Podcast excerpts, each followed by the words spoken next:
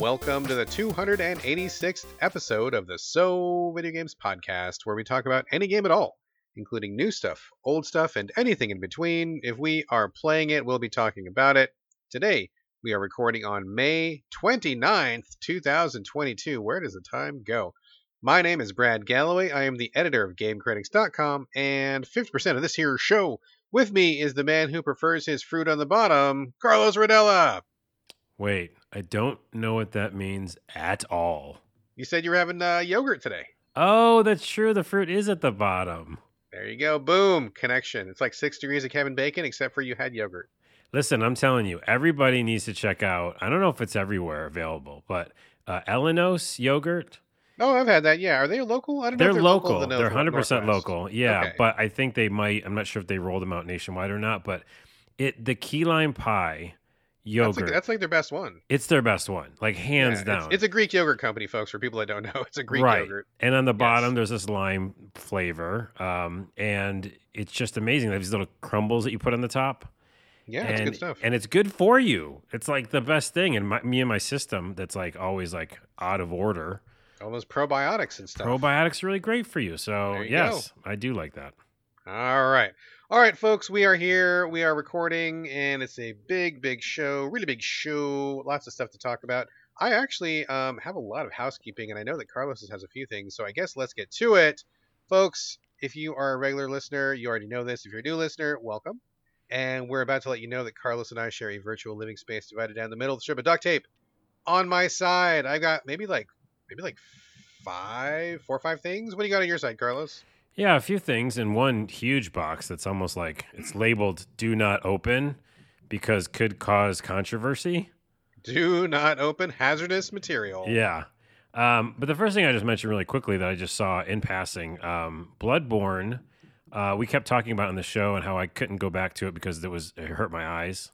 Oh yeah, yeah, yeah. The graph. Yes, I remember we talked about this like maybe like two episodes ago. Yeah. Well, there's rumor that Bluepoint is working on that um, revised version. I heard about that. Which totally makes sense because, like I told you on the show, Demon Souls uh, is incredible Mm. looking and like I think better looking than um, Elden Ring. Easily. I mean, dude, at this point, Bluepoint doing a remaster of every Souls game is just like money on the table. Like people will Yeah. buy those like like crazy. I don't know why it's taken so long. well, I'm sure they're working on it now. That's what I'm I'm thinking is uh, what what I'm hearing from the grapevine. So that's cool. I mean, I'll finally get to play it for real. I mean, it, you, have you never played through Bloodborne all the way? You probably haven't, huh? Just the beginning of it, and then again, I got like, yeah, Gosh, I don't know. You know, I know a lot of people really like Bloodborne, and in fact, I know many people that's their favorite of the FromSoft games. I mean, I finished it. I went through the main campaign. I even finished the DLC, which I feel like has one of the hardest hardest bosses FromSoft has ever done. Um, and man, I just don't know if I've got it in me to play through it again. I thought it was okay. yeah. I, I got to say, I'm not like the biggest Bloodborne fan. I like parts of it, and the best part uh, are the weapons which transform. Transforming weapons are badass, and those are great. I'd love to see more of those, but I just don't know if I got it in me to play through it again, man. well, again, you already beat it, so you don't need to. Yeah. Um, but I think for like me, I probably will finish Demon Souls at some point. I just had to take a break from Souls games, but I love the reimagining of it, and again, uh, improved graphics really does help those types of games. I think. Yeah. Well, Um, yeah, and I'm with you, dude. I mean, on, like real talk, just laying it out on the table.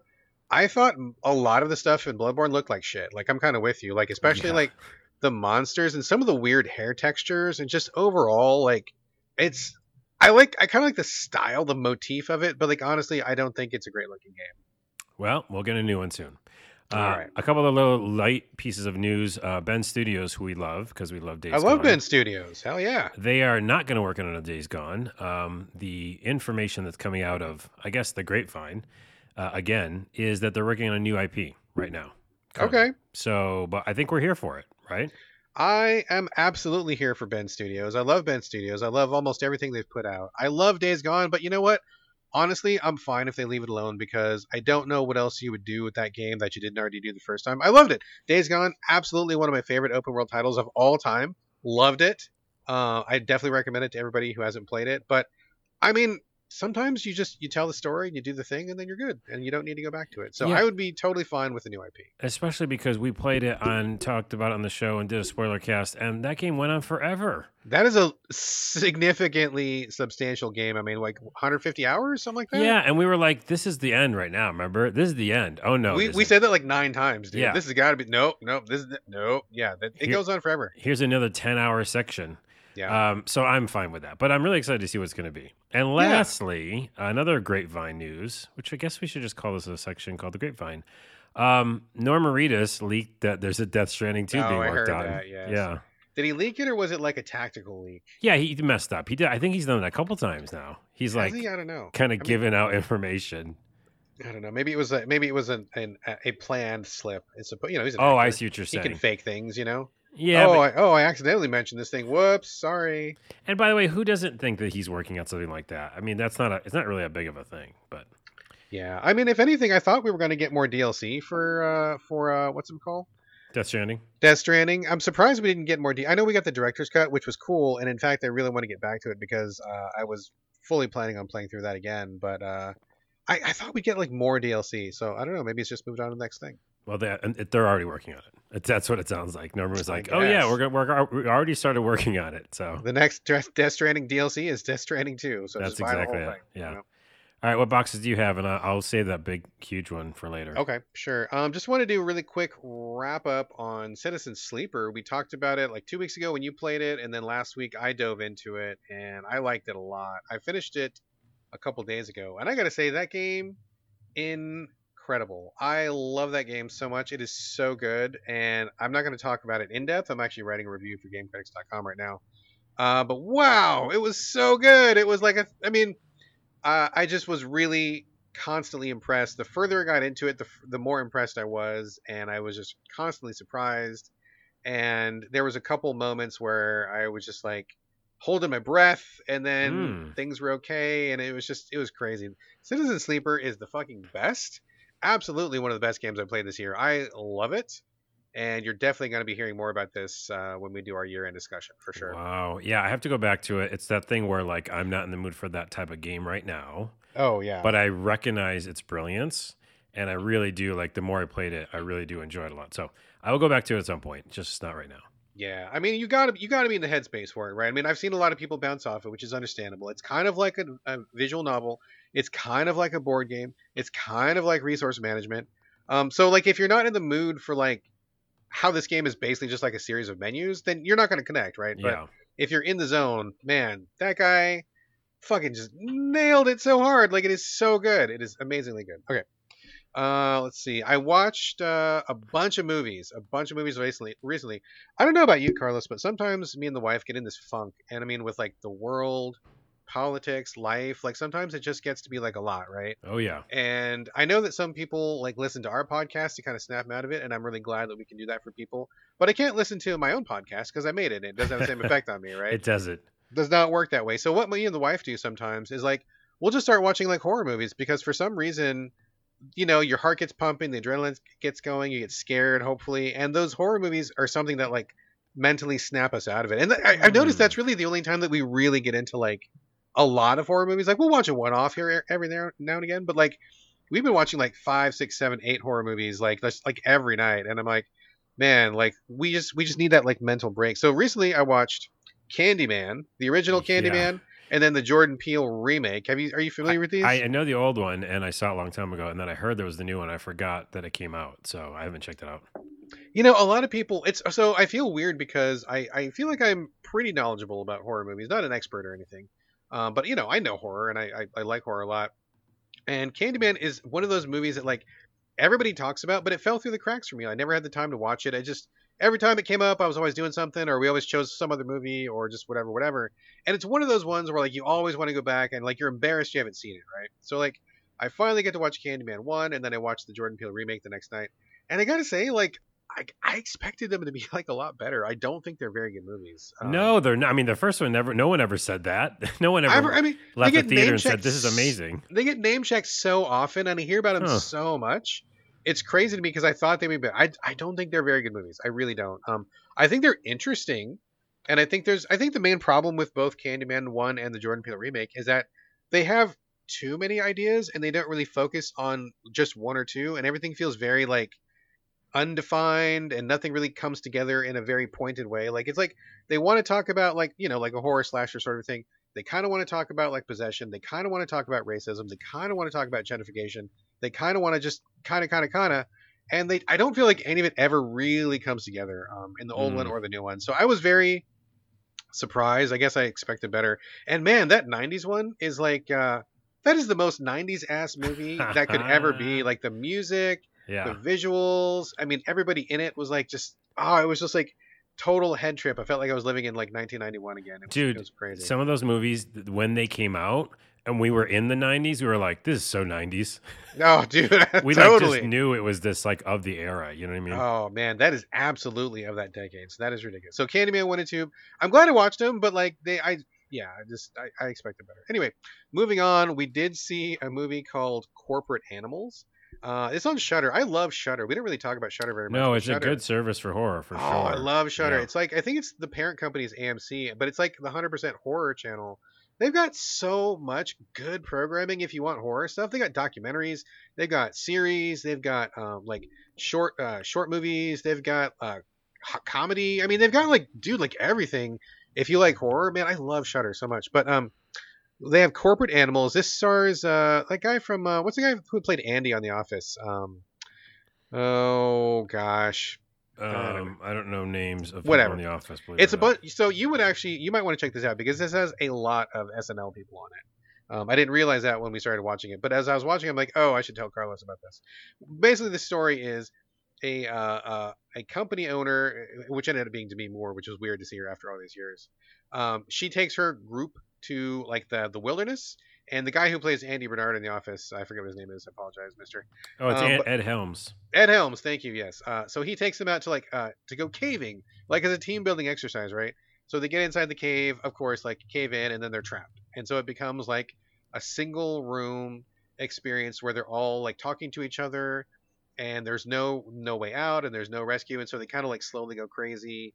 As you can imagine, like cannibalism comes up, and it was like it- it's a lot goofier than I'm describing it, um, but it was pretty funny, and it was pretty. Um, it felt almost like an like an episode of The Office, but underground and with cannibal, cannibalism. So it was it was Mm. worth watching, and I think you might get a kick out of it. It was pretty. it was pretty good. By the way, this reminds me. I don't know what the name of it is. I'm trying to look it up, but I can't remember. Um, there was a movie about corporate, like a corporation, and everybody in there had to like kill each other. That movie. There's been, actually been a couple of those, Okay. and one of them, if you're thinking about the one I'm thinking of, which I cannot remember what it was called right now, but like it's the one where they they built the the building where the building had metal shutters and all the windows and doors, and they locked everybody inside. Is that the one? Yeah, that's the one I'm thinking about. Yeah. Oh, dude, that movie. Oh man, I feel like such an asshole for not remembering. That is one of my favorite movies of like the last ten years. I fucking oh, love. It. Oh, that movie. really? Okay. It is so. I saw the trailer good. and I always like because I just like what they're trying to say too. It's it feels like they're saying my something in the movie as well. Oh my god, that movie is the shit. It is so fucking. I'm gonna look it up when you're talking. Okay. I'm gonna. I'm gonna. Google Well, I'll talk right now while you look it up because I was going to say Yeah, look it up. I'm gonna Google. Go ahead. similar to what you've been talking about why you and the wife jump into horror movies. Now you understand kind of that's like what I do for fantasy RPGs. Right? Oh, Like I so get you, the world is insane and I go instead of going to the horror genre, I jump to like a fantasy element where I can you know, control and, and make my character better and just kind of live in this world where there's all new rules, right? Yes. And that's actually a good way to explain it. And like there's all new systems and there's not the same politics and it's a whole different world. And that's why I really do jump into those kind of oh, games. Oh yeah, I, you I totally get it, dude. Like you got to find that thing that just like gets your head in a different place and snaps you out of your funk. So Yeah. yeah, for you, definitely RPGs. For me, I think it's like I think it's like horror movies. Let me give a couple more quick shout outs here. While we were on Shudder, we also watched a brand new movie, or maybe like last year. It's called Tragedy Girls. Have you heard of this one? No, but I know Final Girls. Have you ever seen that? I've not. I don't even know what that one's about. Write that down right now. And sorry to, to segue. I won't even talk about it. Everybody go watch Final Girls. Okay, It's I'm gonna write that down. Is it a horror movie or what is it? It's a horror with comedy. But okay, I love horror comedy. fucking incredible. Okay. Okay. Go ahead. Tragedy Girls on Shudder. Also, it's about these two girls who. uh, laugh and just think about it. They want to uh, increase their social media presence. They want more likes. They want more followers. They're on Instagram. They're on Twitter, and so they start killing people, and then reporting on those killings to like get themselves known in social media circles. It's really, it's really dark. It is like pitch black dark, It's really bloody. Um, it's kind of surprisingly bloody in a few places, and it's it's really funny. Like it is so absolutely on target about like how we live in social media, how likes and followers are so important, and these like these crazy metrics that we use to like measure our life. And Yeah. it was really good. It was really funny. Um, I mean, don't go into it if you're not ready for like a really pitch black horror comedy, but it was excellent, really excellent. Um, the final thing I want to call out for uh, for movies, it's on Netflix. It's called RRR. Have you heard of it? Three R's in a row. I haven't. It's from India. Uh, I somebody on Twitter mentioned it just real briefly, and it caught my attention. Um, it is a, I feel like it's a three plus hour epic movie from India that's set just after World War One, near the time of the Indian uh, Revolution, where they were trying to become independent from Britain. This doesn't Um, sound like a horror movie. It is not a horror movie. I, I Oh, segued. okay, sorry, my bad. My bad. It would be amazing if it was, but no, it didn't. I I, was I should have confused. prefaced. Should have prefaced getting away from horror. Uh, but what it was was the most balls out, fucking over the top action extravaganza with explosions and knife fights and bows and Hmm. arrows and motorcycle chases and like it was like so fucking crazy over like at a, at a scale of like one to ten. This is like a fourteen on the like over the top scale. Like it was just it was so beyond anything that we usually get. And on top of that, it was interesting because you got a real look at the cultural differences between America and India. Now, I'm not saying that this is a documentary. I'm sure that this is, you know, you know, just like big blockbuster uh, entertainment. But at the same time, the core of the movie was about a friendship between these two guys, and that's what it was. It was like it was kind of like a bromance movie. Where in America we would be all like squicked out and be like, "Oh, are these guys gay? What's going on? I can't handle this movie." But in this movie, they were like, we're just fucking real best friends and we cherish this friendship and we're going to go through all of these things to be there for each other in just like this friendship way. Like it was so fucking wholesome and cool. Hmm. And on top of that, I mean, just like over the top, there's like slow motion, bullet time, wild animals, like just blood all. I mean, it was just like, it was just crazy. It was, and the craziest thing about it was like, it's like a three plus hour movie and I can't stand movies that are more than like 90 minutes these days. Like me and my wife and my son, we sat down we didn't budge for like the entire three hours. We just watched that thing Wow. all the way through, and that never happens anymore. Like usually we're like, okay, I watched half, we're good, or I'm gonna do something else, or eh, yeah, whatever. check the phone. Yeah, check the phone. Like we were like glued to it like for the entire three hours. Now you gotta like Indian movies. Um, if you don't like them, I mean, if you don't know you don't like them, I mean, give them a shot. But there's like there's dancing, there's Oh, the there's Bollywood musical dancing. number. There's always dancing, Yes. right? So there's music. Um, so br- brace yourself for that. But the, I mean, I thought it was a really great movie. We really enjoyed it a lot. So it's on Netflix. RRR is what it's called. I thought it was fantastic. The only movie that was like that long was Dune, the remake recently. Yeah, I, Dune. I just sat right through that. Didn't look at my phone at all. I loved it. Yeah, Dune is pretty good too. Uh, before I leave horror movies, I just want to mention that I just finally started Stranger Things season four Oh yeah. because it just dropped and um, was very excited. But I gotta say, oh, that's that's the line you say. Uh, anyways, uh, to, to copy or to quote Brad, um, I gotta say I gotta say, you do say that ever all the time.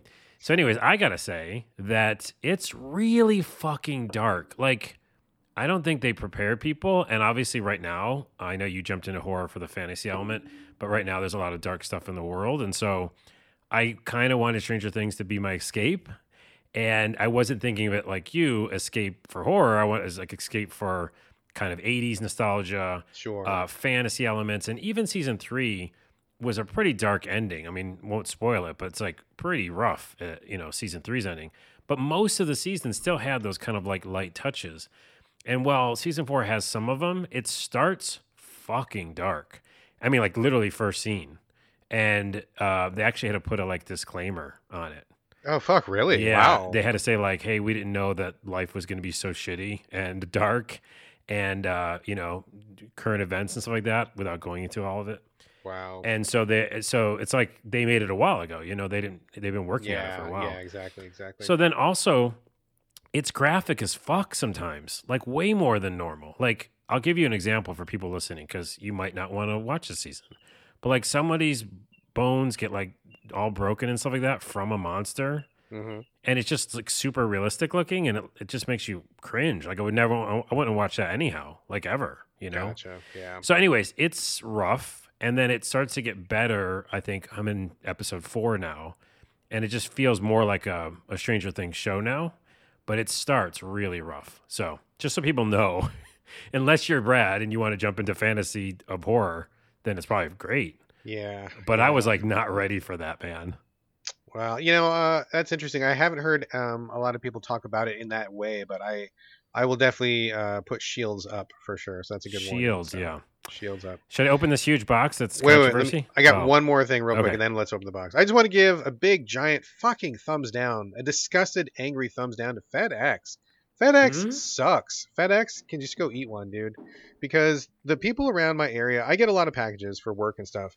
And like the FedEx people have just been not fucking delivering the goddamn packages. And I'm sorry, but if you work at FedEx, your job is to deliver fucking packages. That's what your fucking job is. So deliver the goddamn packages. I'll tell you what I mean. Okay, because a this is out of left field for me. I'm confused. Yeah, this is super random. So like oh, a while ago, I was expecting a box. I see the FedEx guy pull up. He walks up, to, like he walks halfway up to my house, and then he threw the box the rest of the way, and it crashed down on my porch. Luckily, nothing was broken. But I'm like, what the fuck? All you do is walk like four more steps. You could have just put it down on my fucking porch, right? Hmm. So I didn't say anything. I'm like, okay, maybe guy's going through a hard time. Who know? I like whatever. Like I was like, okay, I'm gonna let that slide because maybe you know, guy's having a bad day or something. The same guy comes back like the next week, does the same fucking thing again, walks halfway to my house, fucking hucks it the rest of the way, and it crashes on my fucking porch again. So I call FedEx and I'm like, this is fucking bullshit. Like I could very easily at any time have some fragile shit coming, so they need to not fucking throw the goddamn boxes, right? Then after that, um, I get a, an email from uh, a guy on eBay who I bought a thing from, and you know, like I don't know if you do eBay, but if you do eBay, sometimes they they send you an email. And They're like, hey, your thing has arrived. Your thing is delivered. Please go get it. I'm like, oh, okay, cool. I look at my front porch, nothing. I'm like, well, that's weird. I go look at my back porch because sometimes, you know, they'll drop something off the back porch. I'm like, look at the back porch, nothing. I'm like, what the hell? And I, I double check the email. They're like, yeah, yeah, it's been delivered. It's there. And I'm like, okay, I don't see shit out here. So I'm, I'm checking the bushes. Sometimes maybe it fell off the steps or something. Maybe maybe they put it behind the barbecue. I don't know. Like who knows, right? So I'm looking all around. I go outside in the back, to the front. I don't see anything. Don't see anything. Don't see anything. I'm like, what the hell? I'm, I'm starting to freak out because like it's you know it's not something that's easily replaced. And so, well, my wife is like, you know, you should just go walk around. Just go walk around and look. You never know, right? And I'm like, "Ah, okay. I I get on my shoes, go outside. It's uh, it's it, it's on the sidewalk at the extreme edge of my yard, outside of my fence. Like the dude drove up on the street. He took one step out of the truck onto the sidewalk, and he put the box on the Jeez. sidewalk all the way in front of my house. It was nowhere near my house. That's enough for I- him. That's he's Yeah, like, tired. If I, I mean, any, I, mean, I don't know about you, and I don't know where people live, but in my area, we get a lot of package theft. Package theft is a real problem. And so for this asshole to drop it off on the sidewalk that's a mile away from my house in back of my fence that I can't see it's even out there, unacceptable, right? So like I call him, I call him, I'm like, that enough is enough. Any any any Yahoo could have walked by on the sidewalk and picked that box up, and I never would have been the wiser because it was nowhere near my house, right? So like I call him up, I complain about it, they're like, yeah, yeah, yeah, we'll get take care of it, blah blah blah. Today, motherfucker drives up. He takes the box, gets out of the truck, one step out of the motherfucking truck. He takes the box and balances it on top of my fence, which is all the way down near the sidewalk. And it just sits there. If a strong breeze had come by, if anybody who felt like stealing a box had come by, it's balancing on top of my fucking fence. It's not in my house. Your job is to deliver the fucking boxes to my fucking house. Deliver the goddamn boxes. And I this is like the second time I've had to call FedEx and complain about it. And it's like, you've got one motherfucking job. Fucking do the job, okay? Like I don't if I was a doctor, I wouldn't like heal somebody halfway on accident. If I served you a burger, I wouldn't give you an empty bun with no no beef patty inside of it. I would give you the whole burger. If you're delivering a fucking box, deliver the goddamn box. Okay, first off, I feel like you need to have like one of those like comedy rom com or movie moments with him and just be like, "Hey, guy, what's going on?" Like, just walk out there and be like, "It- Are you okay? Yeah, You need a hug? like what's going on? Like, are you? Yeah, like you said earlier, like is is you have some issues or is your like legs hurting? I don't know what's going on, but it, it, I feel like if you did address it, maybe like to the actual person, maybe it would get fixed. I don't know I mean, maybe. because sometimes Christ. sometimes people are they get in a routine. I'm not defending him, but I am saying this, No, no, this is what you. happens. No, I hear you. People have a job and they do it a million hours a day and they're fucking sick of it and they hate it. So they find a routine to do the least possible work. Now that's still fucked up. You should just walk to the house. But I'm guessing that's probably what this jaded driver is going through. It's like, sure. yeah, you know what? I, everybody uh, that just gets it right there. I just put it right there and then I go to the next thing. Ugh, But if you I asked mean, him, I don't know. Maybe let's see. I mean, maybe, maybe he'd tell me to fuck off my own business, or maybe he'd break He down could, in a, but in a, then in you a could- pile and start crying. Maybe I'd have to get him a hot cocoa or something. Who uh, knows? I don't oh, know. Wait, hold on. In the middle of that, because those are both extremes. he starts crying like a baby or tells you to fuck off. How about the middle? Is he goes, "Oh yeah, no problem, dude." I mean, like- I don't know. I feel like if you're in the middle zone, like he wouldn't be an asshole to begin with. I feel like you should I keep, a, don't- keep a lid on it. Anyway, I don't know what the deal is, but like fucking knock it off. Like this is other people's shit that they've paid for. They're expecting this stuff. If you don't like your job, I mean, I don't want to be that guy who's like, if you don't like your job, get another job because I realize jobs are tough and and people don't take care of their employees. Like I get it. I'm sensitive to that. But at the same time, you taking out your frustration is hurting my shit. Like you're Yeah. making me lose stuff, possibly damaging my stuff. I'm I'm paying for this stuff. Like you know, like don't hurt somebody else if you're hurting. You know what I mean? Like there's other ways to do this. So I want to be sensitive to this guy, but at the same time, he's pissing me the fuck off because he's fucking with my shit. So like, I know, I know. yeah, anyway, and to your point though, like if I worked at a fast food, which I did in the past, and you're uh, you know, terrible to people, like that's terrible because they're paying you money to get like this fun little moment for them. So you're like wrecking their moment. Yeah. You know what I mean? You're wrecking Yeah. their food experience. And so um, yeah. All right. Well, FedEx, do your job. Do your goddamn job, FedEx. All right, what's the big box? The big box, which I will uh, now open, and there's a lot of tape and uh, a lot of red tape.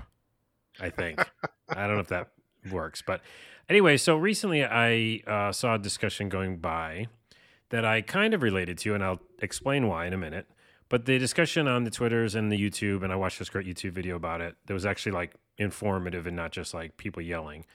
Was about Xbox Game Pass um, and its value, and also like I see a lot of people like dropping and like stopping their Game Pass. Yeah, yeah, yeah. Like uh, I mean that just happens with anybody. You know, Sure. you're paying something for a while, and they they kind of showed like uh, pros and cons of having it, and I floated it out there on the internet, and you have it. I sent it to you on Twitter, and you know the the baseline argument is that obviously if you play even one indie game from it, um, and not even based on like what types of games it has, if you play any like pretty affordable game, you've already like paid for the Game Pass, right?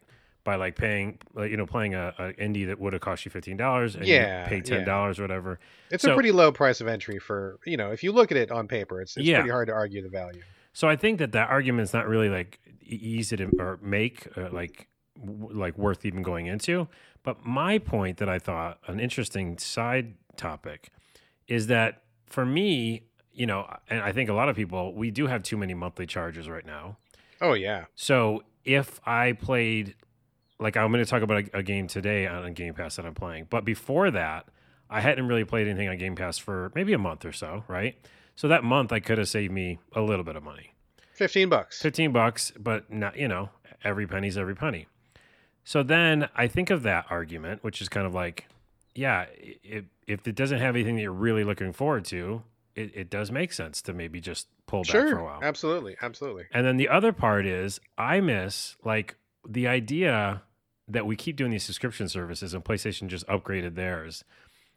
It's just like to play devil's advocate and why we don't need them is I actually lament and remember going back to game stores, physical stores, and the excitement that that brought. Um, you know, the anticipation and like looking at boxes and figuring out which one you're going to buy and then buying it.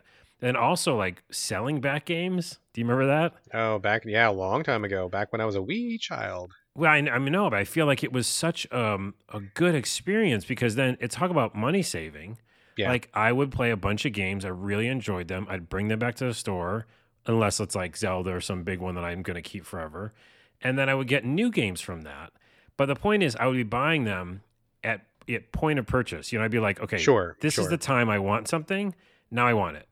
And this idea and this concept that's like floated to us so easily, we're so simply manipulated to be like, you guys just subscribe for everything now and you never unsubscribe. Got it? Cool. Later. Yeah, yeah. So that's my big like like uh not frustration or anything, but just like my point that I'd like to make is that, like not only is Game Pass just like I don't think they have like the huge titles that they were probably promising, but even with those indie games, I don't need a monthly charge of PlayStation and Xbox monthly, you know, games.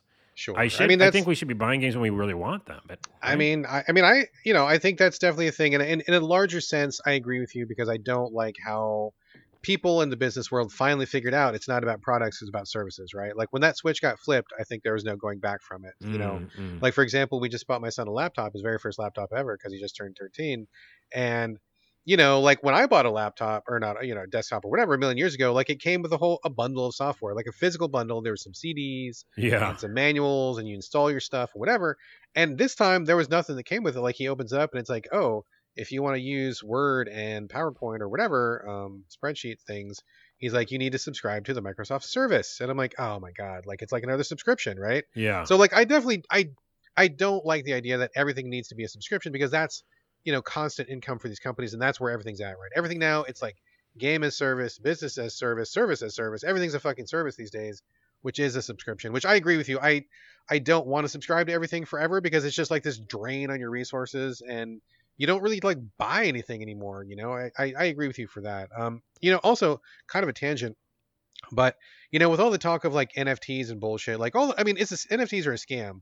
But one thing that I think is a concept that I think no one has really taken up is the idea, um, kind of piggybacking on what you said about selling games back, is if you buy a game electronically, if there was some way to say, I own this copy of this game electronically and I could give it to a friend when I was done with it, or if I could gift it to somebody, or if I could even sell it to somebody. And it was just an electronic copy, right? Like, you know, we we we kind of skipped over that whole electronic ownership thing and went just into uh, basically like eternal renting, where this is a license to use it, but you don't own it. right. So, I mean, everybody's got these fucking stupid apes, and everybody's like uh, ripping each other off about NFTs and stuff. But you know, if we really want to talk about a great application for that kind of a concept, I would love to to go to Steam, buy whatever game on Steam, and you know, play that game. And then when I was done, I could, you know, maybe I could sell it back to Steam at a discount. You know, kind of like what we used to do back in the day with discs, or at the very least, I would love to like send it to my son and be like, "Oh, I'm done with this game. Hey, son, you can have this game now." And it's removed from my library and it's added to his oh library. oh my like goodness. that to me That's so seems like- perfect. that's like a great idea. Like, why don't we do that? Something that would benefit humanity instead of these goddamn fucking money sucking, uh, scamming apes. Let's do something good with it. Oh my goodness, that's such a good idea, and I'm so glad that our podcast came up with it. I mean, you did, but um, so Fifty percent. I'll give you some. I'll give you some proceeds. yeah, because I brought up like the premise that's started. absolutely. You But by the you got me way. Um, let's ca- not call them NFTs though, because that has such a bad Ah, connotation. yes, So, how about this of a crazy idea? The digital copy. That's it. the digital copy. That's Yeah, it. Like you I'm have down. like I just bought Horizon Zero Dawn digital, a digital copy. you know, and then I go. I can even just say space dash space digital. You know what I mean? Yeah. yes. Like just call it digital. Yes, and then you exactly. go, okay, hey Brad, I'm finished with Horizon. Um, I know you can't afford it right now. Let's just say that. Sure. and it was sixty dollars. Um, so yeah, what the fuck, bro? This should be a thing. And I go, hey, Brad, he, play Horizon for the podcast, and I just give you the fucking digital version. Exactly. Which is what we used to do all the time, dude. Like We I did mean, all the time with discs. Yes, all the time with discs. Give a disc to a friend, let a friend borrow a disc, you know, sell a disc. And like when we were doing the early days of Game Critics podcast, we would literally get like games in the mail. Like we don't I, I can't even remember the last time I've gotten a physical game in the mail. It's all codes these days. But when we got physical games for review, I would get the game and I'd be like, oh, okay, maybe I'll play this. Okay, oh, this wasn't my cup of tea. I'm gonna give it to my other reviewer, and I just gave it to him. Like there was no like, you know, oh, I cashed in the code and I can't use it now, and I need another code, and oh, this is the wrong code. Like, like just the idea that we don't own anything anymore. We we gave that up so easily, and we don't really push for that anymore. But I feel like that was a wrong turn we took. Mm, okay, that's it. That's gonna be. All right. We need to do something about that. I think, like, not even joking, like some sort of initiative after this podcast. I agree, dude. I I'm agree. Get rid of the apes. Let's focus on digital copies of games. Let's do that. Um, All right. Just really quickly to close the loop, I looked up on Google that movie that we talked about a second ago Oh yeah. about the people horror movie. The people get locked inside a building, which is fucking awesome. It's called the Belko Experiment. B E L K O. Got it. Oh my god, what a fantastic movie! Absolute recommendation for me. Love that film. I'm glad I remembered it that it existed, and then you could tell me the name. Oh man, so good. Okay, I'm done with housekeeping. Got any more housekeeping? No, let's probably talk about games. Let's talk about games. All right, Carlos, we're gonna turn it over to you to start off the main portion of the show. Golfie, G O L F I E. We got a code uh, for the purpose of talking about this podcast, which you are about to do right now. All I know is it's a roguelike golf game. I don't know anything else about it. So why don't you fill us in on Golfie? Yeah, there's so many golf games out there. I like a lot of them. I still love that mechanic. But, you know, I just recently was turned on my Xbox or my PlayStation and there's always like new mini golf game for five dollars. you know, and you're like, oh, it's the same type of thing with power ups. We get it, you know. Yeah, yeah. Um, but uh, sometimes I'm a sucker for them. But when I saw this and was excited to check it out for the show, because it's a mixture of things, it's roguelike and it's deck building uh, with mini golf. So that's Oh, a really okay. cool combo. Yeah. All right. So it's kind of you know that uh, you can move the camera all around the ball and you can like aim and shoot the ball and whatever. Like I don't know what perspective. We've never talked about perspective of golf games, but you're not like having a little character. It's just like you're looking at the ball Right. and hitting right. it. Um, which by the way, I do like characters in these golf games, but whatever. so yeah, you're you're hitting the golf ball. It, I guess it has a little robot face on it too, doesn't it? The ball does? Yeah, it's kind of like a super golf ball because as you get cards in the game, you can upgrade the golf ball's abilities. And that is basically like so you're doing a regular uh, course, and let's say the hole is like the actual, you know, hole at the end is like up on a hill somewhere and hard to reach. You'll need a, a card that is like lob shot, right? And so when you uh, start each um, putt, you get three cards. Uh, I think it's always three. And basically, that's, you know, from your hand, like any other deck builder. And then, you know, one's like a super shot, one's like a lob shot. Then there's all these special things. And so, like, the lob shot you'll need, obviously, to get to that, like, ending. Or, like, there's, like, you know, special power ups throughout the course and you want to get to them. They're, like, in hard to reach places. There's, like, a curve shot, you know, it goes all the way around the corner so you can get it. There's, like, gold to pick up. And then there's, like, a vending machine. You can buy other stuff in the vending machine. So it's a really interesting uh, mix of things.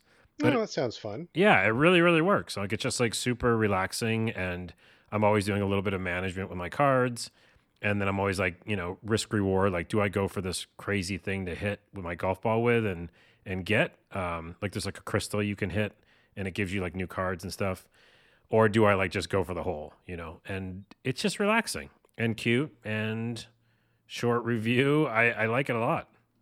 I mean, this sounds really cool. This sounds definitely like something that I would play. Um, I think it's PC only right now. Is that correct? Yeah, I'm playing it on Steam. Yeah. Uh, okay. and it's and it works really good with a mouse. So I mean, I'm sure they'll make it work with a controller at some point. But yeah, you know, like hyperspeed, jetpack. The jetpack's weird because you actually like control the jetpack. So once you hit that, um, once you hit the golf ball, you can like, you know, uh, activate the jetpack, hmm and so the golf ball like just like goes up in the air, and you got to like plan when it comes down. It So- sounds a little bit like Kirby's Dream Course. Did you ever play Kirby's yeah, you Dream know Course? what? I felt a little bit of feelings of Kirby in this. Oh man, Kirby's Dream Course is a game that like nobody ever talks about, but what a great game! It was basically golf, Yeah, but you the ball was Kirby, and it's kind of I mean not exactly, but kind of like you're describing, where you know you would pick up power ups, and then if you were on a hill and you didn't want to keep rolling down, you could turn Kirby into like spiky ball, and he would stop, or you could do fireball, and he would like go up a hill, you know, defying gravity. Like it kind of sounds like you're in the same basket there. Yeah. Oh, and I forgot. Uh, it is similar to that, but there's also the uh, stacking of cards, which is one of the cooler things. I don't know if this happens in many deck builders. Can you stack cards usually in deck builders? Like, say you have an ability and then make it stronger by doing another card? Uh, sometimes it's not it's not very common, but I have seen it before. Yeah. Because that is really fun. So, it's, especially like the power shot. So, if you have three power shots, you can use them all together, right? You're like loading them up. And Oh, so then it'll make it super fast. Or uh, as they show a GIF on the Steam page, you can do like inflate and make the ball huge. But if you have like four or three of three or four of them, you can like keep doing it. So it makes the ball super huge. Interesting. What good Um, is a big? What good is a huge ball? I haven't used a huge ball. There's the name of the podcast. As soon as I said it. Um, no, I haven't used it in that capacity yet, but uh, it, I'm sure it has something because again, each like uh, course has like a different hook, you know. So sometimes they want you to use certain power ups. Sure. Okay. But All I don't right. know, man. It's so simple and chill, and it's by the way, it's early access. I just realized, Ah. okay. um, you know, which I know makes you run away. I'm I'm happy to wait. I will wait You'll for it to wait. come to console when it's finished. But there's a lot of updates coming, and there's a roadmap on the Steam page, so check it out. Um, and if you buy it, because we got the code for purposes of talking on the podcast, but if you buy it, it's only 14 bucks right now on Steam. So oh, that's not bad. I mean, that's the on. price of one month of Game Pass. Oh, there you go. And this one, you'd want to pick the game because I is would. the game you want. This would be the one I want. Right on. What okay, a cool. perfect thing. Yeah. Oh, by the way, I just realized they do have full controller support. Uh, so you can use controller too. There you go. Excellent. That sounds like a winner. It is a winner. Golfie's a winner. I won the Golfie golf. is a winner. Yes. All right. Excellent. Excellent. All right. Well, we're going to keep it going. I, I feel like this is going to be. I- Hopefully, I'm not going to be proven wrong, but I feel like this is going to be a mostly positive show today. Ooh, because it was mostly negative last time. Mostly right? negative Yeah. last time, but I think this time I'm going to start off with Dungeons of Dreadrock. Uh, this, I believe, got its start on either PC or mobile, but it just came to the Switch recently, and the developer sent me personally sent me a code. So thank you very much. Um, I, I got to say, this game needs a better trailer because when I watched the trailer, it did not communicate to me. That's to be a theme on the show. It did not communicate to me what the game was actually like. And if I had known what it was like, I would have been more excited about it and I would have played it sooner. But because the trailer was kind of a bummer, I was like, I don't think this looks like my jam. I stayed away from it. And I only um, got into it uh, when I absolutely had to. And I'm like, oh, oh, this is not at all what I thought it was. Oh, this is actually great. This is delightful. I wish the trailer had been better. I would have played it so much sooner. Um, so what is it? It is a top-down, kind of like a Zelda, 16-bit Zelda sort of perspective, um, isometric, where you play a, a girl. Her brother has been sent into a dungeon to defeat the evil overlord at the bottom of the dungeon. It's 100 floors down. And he's like, no, no, no, I'm going to do it. I know no one's ever come back before, but I'm going to come back. Wait for me here at, at our campsite, and I'll be back. And he doesn't come back. Of course, he doesn't come Of back. Of course, right? it doesn't come back. Of course, he doesn't come back. So she's like, "All right, I'm not gonna let my brother just be dead meat in the bottom of this dungeon. I'm gonna go in after him." And so you go into the dungeon, and it's 100 floors, and each floor is exactly just one screen. Like they're very small. Oh, Um, you can see it's exactly the size of the Switch or you know PC, whatever. So there, you just like it's like each one is like a little mini puzzle. And I think that what's great about this is they the guy who developed this has done so many different kinds of puzzles and they're kind of testing you in so many different ways. Like each floor feels like a, a different sort of a thing. Um, sometimes it's about reflexes where you have to like maybe um, maybe you're in a room full of like 10 skeletons and the only way to get through them is to like time your sword swipes perfectly uh, sometimes it's about careful observation where maybe there's like a pattern in the room and the door is locked you got to figure out what the pattern in the room is. Sometimes it's about um, the, the ones I really love the most are like the meta puzzles where he does a lot of things that you're not used to people doing in a game like this where sometimes you'll have to go back to a floor you've already been to and and sometimes it gets like fourth wall or meta. Like for example uh, there was one room where there was a, a minotaur in the room and you're not strong enough to beat him. Like you, you got to stay away from him. And you like i'm looking in the room i'm like fuck there's like nothing in here. What am i supposed to do? I i don't understand what i'm supposed to do. And then i'm like okay well maybe i just leave? Because this game doesn't give you the sense of like it's not an open world. You can't go anywhere. It's like level by level by level. It Hmm. feels very segmented and partitioned. But i went back in the door that i came in just on a lark and i actually went out of the room went up the stairs to the, the floor that i was just on the, the puzzle i had just completed and the minotaur followed me up there oh shit. and there was there was something in the other room that I used to kill him. So like that was the puzzle was right was recognizing that there was nothing Oh. there and kind of like using like all your environment, bringing him back to another level and doing something different. So like he ended up like I don't know falling through a pit or something, and then it took you back to the level that you were just at.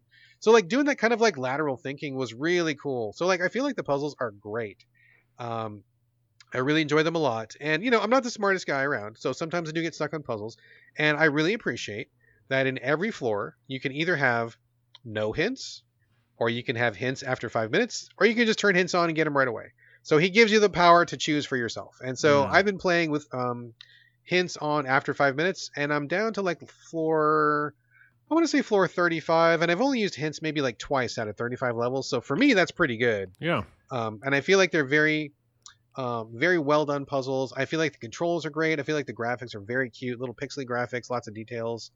Um, the bit by bit design of the puzzles is great, and that the meta stuff is great. I mean, it's just a great game. I think it's a great game. I really like it a lot. I, I, I definitely recommend it if you want something for the Switch. feels like a perfect fit for the Switch.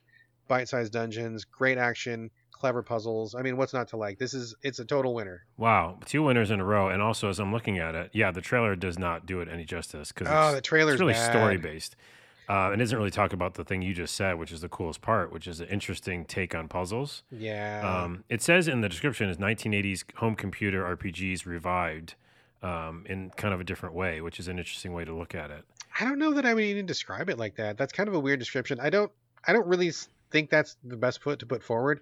And the, the puzzles that they show in the trailer are are like like when you're playing the game, they make sense, but when you're looking at, at looking at them in the trailer, they don't really communicate what's going on in the game. I feel like Hmm. I feel like if I was this guy's PR manager, I would kind of do it all over because I think honestly, great game. I'm loving this game. I think it's it's a total winner. Everything about it is really really well done. So I, I feel like the PR is where it needs to to up its game. Right. But I will say this in their defense that, and it's kind of a tangent, is that I do remember old school 1980s RPGs because I played all of them because I'm an old person. Sure, sure. And there was there was a lot of things that like Ultima Seven and stuff, um, and even before that, there were a lot of games that did feel a little more open ended, and you didn't know what the answer was. sure. So I would say in my defense, what the thing you just described is very kind of a 1980s thing to be like, well, you don't. This is you know, it's not sh- as straightforward as like Zelda. I think that's maybe what they're, they're going I mean, for. I think you're entirely right, but I think the problem is that I don't think a lot of people would understand what they even mean by that. Right, Like, yeah, there's, yeah, so, yeah. there's so many people these days where if you're not a crusty old dude like you and me who lived through those days, if you go up to somebody today and be like, "Oh, it's like a 1980s RPG," they're like, "What does that even mean? Pixel graphics, I guess." it's for old people reference, is what it is. maybe. yeah, and I, I feel like this game would appeal to anybody. I don't think you need to be an old guy to like this game. I think anybody would like this game. yeah. So I like going the nostalgia angle. I think is the wrong track, and the, the trailer was bad. But don't don't listen to the PR. This game is fantastic. I think it's really good. No complaints about it whatsoever. I think it's just it's a total winner. Also- Dungeons of Dreadrock. Sorry, Dungeons of Dreadrock. Also, it's four dollars on Steam. I don't know how much. Oh my god, Switch. four dollars. Jesus, what a deal! Yeah. what a deal! Oh my god. Uh, and the developer, I got to give the name out because it's ridiculous. Professor Dr. Christoph Minnameier. Ah, yes, that is right. Yes, So, Christoph. All right. there we go. Let's kick it on back to you, Carlos, for Metal. Hell, is it Metal colon Hellsinger or Metal Hellsinger? Metal colon Hellsinger. Metal colon Hellsinger. Okay, tell us all about Metal colon Hellsinger. Man, this is another reason I play games to to find new experiences. And as I always say, I'm usually bored recently or tired of the same old, same old. And this is new. Um, Okay. So, which is really cool. There's a there's a negative. There's a couple negatives at the end, but in general, it's a positive review. We got the code, I believe, and also we had to like figure out it was like a beta or press beta or something. Finally, figured that out. Got to play it. It is first person um, shooter slash melee game, fighting demons, but all of it's on rhythm to music. Like there's a bass beat going on? Yes, and and also it's obviously in the name metal, and it has all these amazing like musicians involved. And I remember looking at the um, homepage for it, and people like from uh, System of a Down. I think Serj is is involved. in Oh, this. okay. So like actual like famous musicians. famous heavy metal, like metal metal stuff. Okay. All right. um, like Arch Arch Enemy, Black Crown, all this stuff Soilwork, and some a lot of them which I've heard, and I love metal. Like I love like just like kind of losing myself in it. Um, and so yeah, I was I was afraid if this works. I think the it's still early. I don't think it's finished yet. Um, but I would say that mostly it works, and also it's like just super cool to have this kind of concept. You're like a demon person, and you're fighting other demon people. You've seen that part before, and it feels like Doom, right? So it feels like Doom a lot of times. But the difference is, and, and they give you a bunch of training missions in the beginning where you you know the monsters aren't attacking you. You go up to the monsters, and in the middle of the screen, there's all these like this little beat pattern going on, like all the time like a little like a visual a visual indicator? thing and you can hear it you know li- Okay, like okay. lightly and by the way uh, anybody playing this do the calibration in the beginning because you need to calibrate to that it's like when you push the button it, it helps when you calibrate so Oh, okay. All so uh, yeah they kind of like they make it make sure that when you're hitting on the beat it's the right time you know so anyways that's just kind of going but then by doing well in the game you unlock more parts of the song as you're like going through the level so the song gets progressively more badass Hmm. um, which is such a cool idea yeah right like it feels like those rhythm games we played where like as you're being successful you know you hear more of the song uh, we've heard I- i've played games like that i can't think yeah, yeah. Every music game is like it's like you do worse, you get less, you do better, you get more. yeah Kinda, yeah Supposed to like you know pump you up and get you into the into the zone, right? Right. And this does it because it's pumping you up with metal. You know, you're like metal music is happening if you kick ass. And even like, so you like, I have a sword, right? That's my favorite thing, of course. Uh, there's a lot of guns and stuff as well. But um, I'm using the sword for most things. And like, so as I swing it, I have to swing it on the beat to hit the monster with it. If I don't, I can still hit the monster, but it doesn't hurt him as hard. And if you hit him on the beat, it hits him really hard. And you can tell the difference with the visual too, right? Like if you hit him without the beat, it kind of like goes, you know, and it still gives him damage. So you're not like just failing if you hit monsters offbeat, but you're doing much better if you do it on beat. Let me ask you a question. Okay, Yeah. so this is interesting, and this reminds me of um, the other music game that came out a while that was uh, Crypto the Necrodancer. Oh Um, yeah, so yeah. that had kind of a similar idea where you needed to move on the beat. So I guess let me. So you first person is what you're saying, right? yeah, first person, just like Doom, uh, but with melee and you know shooting. So uh, in my mind, I'm trying to imagine like, is are people moving to the beat, or is it just like regular first person? Everybody's running around, but you're supposed to only attack on the beat. Like, Yeah, it's is- like are things synced or no? No, not nothing's synced. But what's interesting is some things on the board are synced. Like there's power ups on the board, and let's say you pick up a power up that gives you like times, you know, five something, right? Um, the power ups are all moving on the beat, like on the board, which reminds you of Crypto ne- or whatever it is. Yeah, yeah, yeah. Um, but then the monsters aren't. They're, I mean, this is a first person game. Like they're not going okay, to. so do everything's that. moving around. So like for example, Yeah. for example, if you turned the sound off and you just looked at the visuals, it's not like everybody's like stepping to the beat. Like it would just look like a regular first person shooter. Yeah, yeah. But the the only the music implementation is just the audio. Yeah, and to that point, if you can't, uh, if you wanted to actually do that, you could just do that, right? So, say you're impaired and you can't uh, hear it, right? You could do it visually. You really could. Like they do a really good job of like as you swing, there's so many visual cues that you hit it. So that's it's kind of for a couple different types of people as well. But Okay. I think this, I mean, yeah, the metal is so fun to listen to. You get to like the singing line, you know, if you like kicking ass enough. There's like instant kill buttons that you can do when you like uh, weakened enemies enough, but you have to do those instant kill buttons on the beat Gotcha. because I've done them before where I did, and you know, I did it off the beat, and they were like, "No, you don't get to instant kill that guy because you didn't do it on the beat." Um, yeah, light story. I'm not sure how much they're going to go into story. It's just more like demon fighting other demons Sure. for reasons.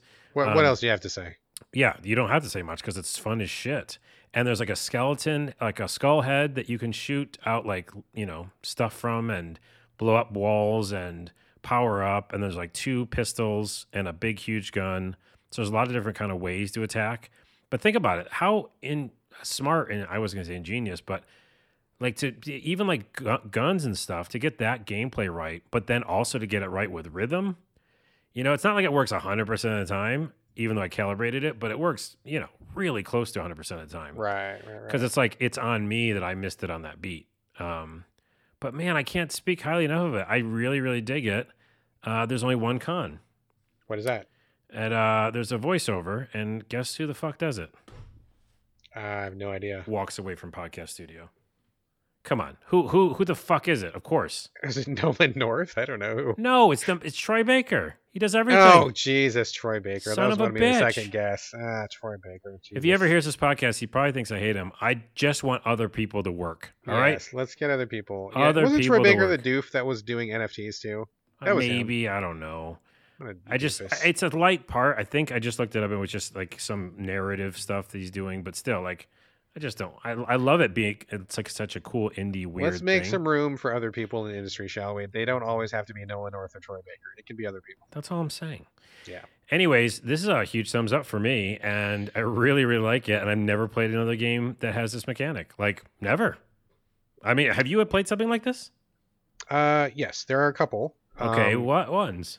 I don't know because I'm old. My memory doesn't Oh, work okay. anymore. But Crypt of the NecroDancer for sure. But in terms of first person, No, I'm no, yeah. I, don't know. I don't know about first person. There's been another, there was just another one recently that, but it was also a top down one. It came out like maybe two weeks ago. Um, same kind of idea. Move around, attack to the beat. But again, it was top down. It wasn't first person. So Well, I don't think we have them.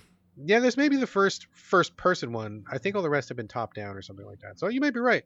Might be the first uh, first with that perspective. So because it's almost like it's it's difficult to I know it's got to be the, one of the first, if not the first, because it was almost a little difficult, kind of a con, to get into that, right? Like you're doing two parts of your brain at once. You're Yeah. running and gunning, and like you said, other games do it like on the beat. No one's moving on the beat. You're just fucking running and gunning and not trying to die. And especially if you're getting hit, you know. I finally started dying at the end. Um, do the enemies attack on the beat or they attack whenever? they attack whenever it's just a regular fucking game. Interesting. So That's it's so like- interesting to me that only you Yeah.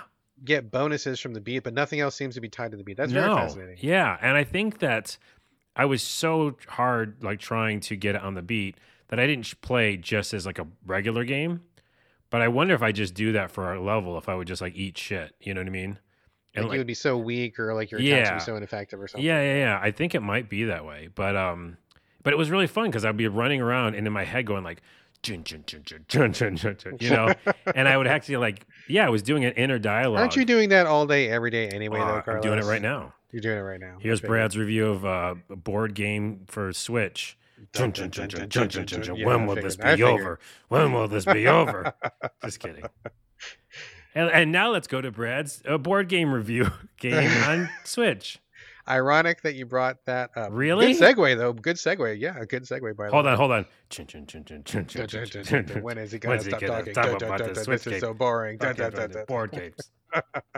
Uh, you were so close. It's on the Xbox instead of the Switch, Oh. but basically, um, I'm playing Ogre, O G R E, from Steve Jackson Games. Oh Um, I- yeah, have you heard of this? I It's know this game. I, I, Steve Jackson's one of my favorite uh, board games of all time. Yeah, he knows his board games. So like respect to Steve Jackson. Um, so this is an ad- adaptation of apparently a- a really famous board game that he's done. Um, I've known about it for a long time, and I've been I knew that there was a video game adaptation coming. It feels like it's been in the works forever, and it's finally out. Um, so what is the premise? The premise is.